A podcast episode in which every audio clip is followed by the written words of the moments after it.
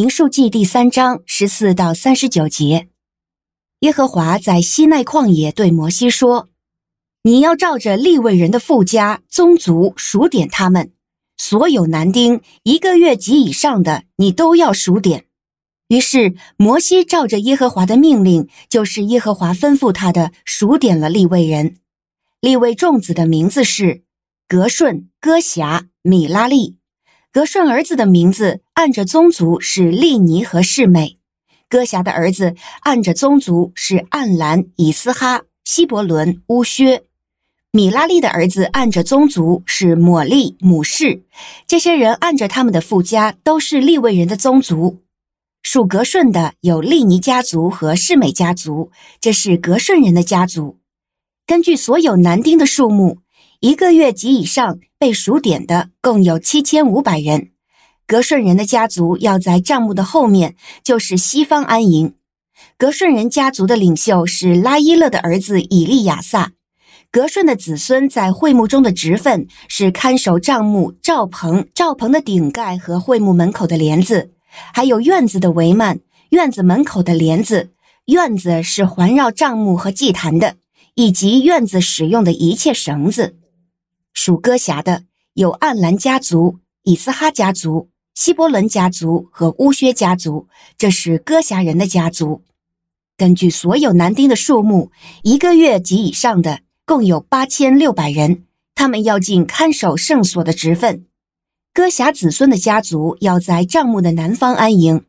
戈辖家族的领袖是乌薛的儿子以利撒反，他们的职分是管理约柜、桌子、灯台。两座坛，以及他们在圣所内使用的器具、帘子和帐幕里使用的一切东西。亚伦祭司的儿子以利亚撒要做利未人众领袖中的领袖，要监察那些尽看守圣所职分的人。属米拉利的有抹利家族和母氏家族，这些是米拉利的家族。根据所有男丁的数目，一个月及以上被数点的。共有六千二百人。米拉利二家族的领袖是亚比亥的儿子苏列，他们要在帐幕的北方安营。米拉利子孙的职分是看守帐幕的木板、门栓、柱子、插座、一切器具，以及负责一切有关的事物，还有看守院子四周的柱子、插座、橛子和绳子。在帐幕前面东边。就是在会幕前向日出的方向安营的，是摩西、亚伦和亚伦的儿子，他们代替以色列人应尽的职责，看守圣所。外人进前来，必被治死。摩西和亚伦照着耶和华的命令，数点了所有的立位人，按着家族，凡是男丁一个月及以上被数点的，共有二万二千人。您现在收听的是天赋爸爸说话网。神所赐的迦南美地是流奶与蜜之地，上帝的话语比蜜还要甘甜呢。我是拥蜜使者永恩，我是蜜蜜，让我们一起在天赋的话语里勇敢探蜜，蜜得甘蜜，得蜜。得利。得胜。亲爱的弟兄姐妹平安，我是蜜蜜。很开心又能和大家一起的灵修哦。今天我们要读的进度呢是《民数记》第三章十四到三十九节。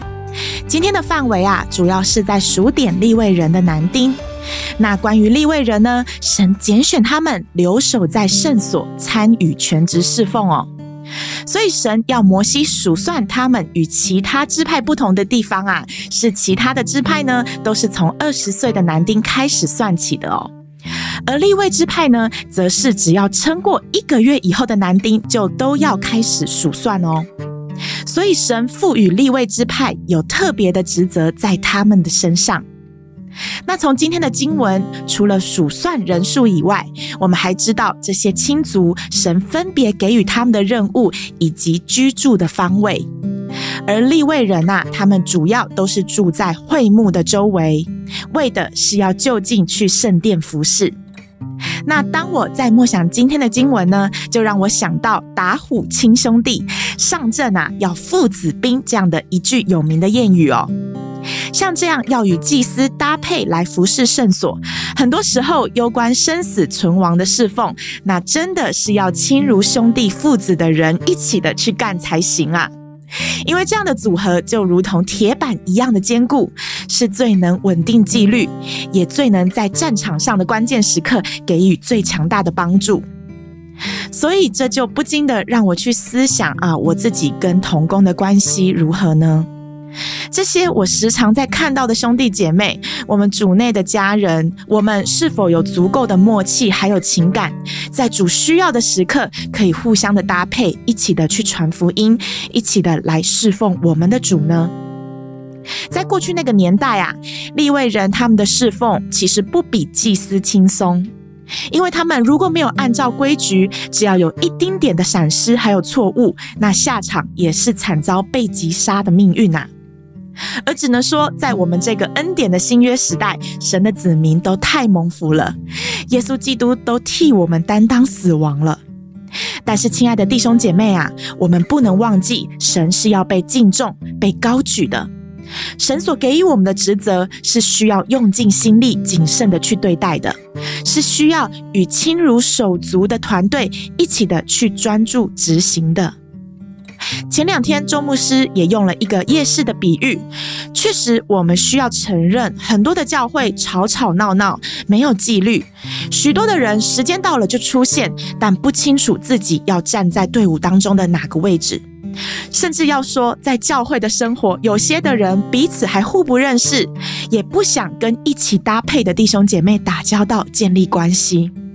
那我就想问啊，当属灵战争来临的时候，当我们要服侍主的时候，这会是一个什么样的团队呢？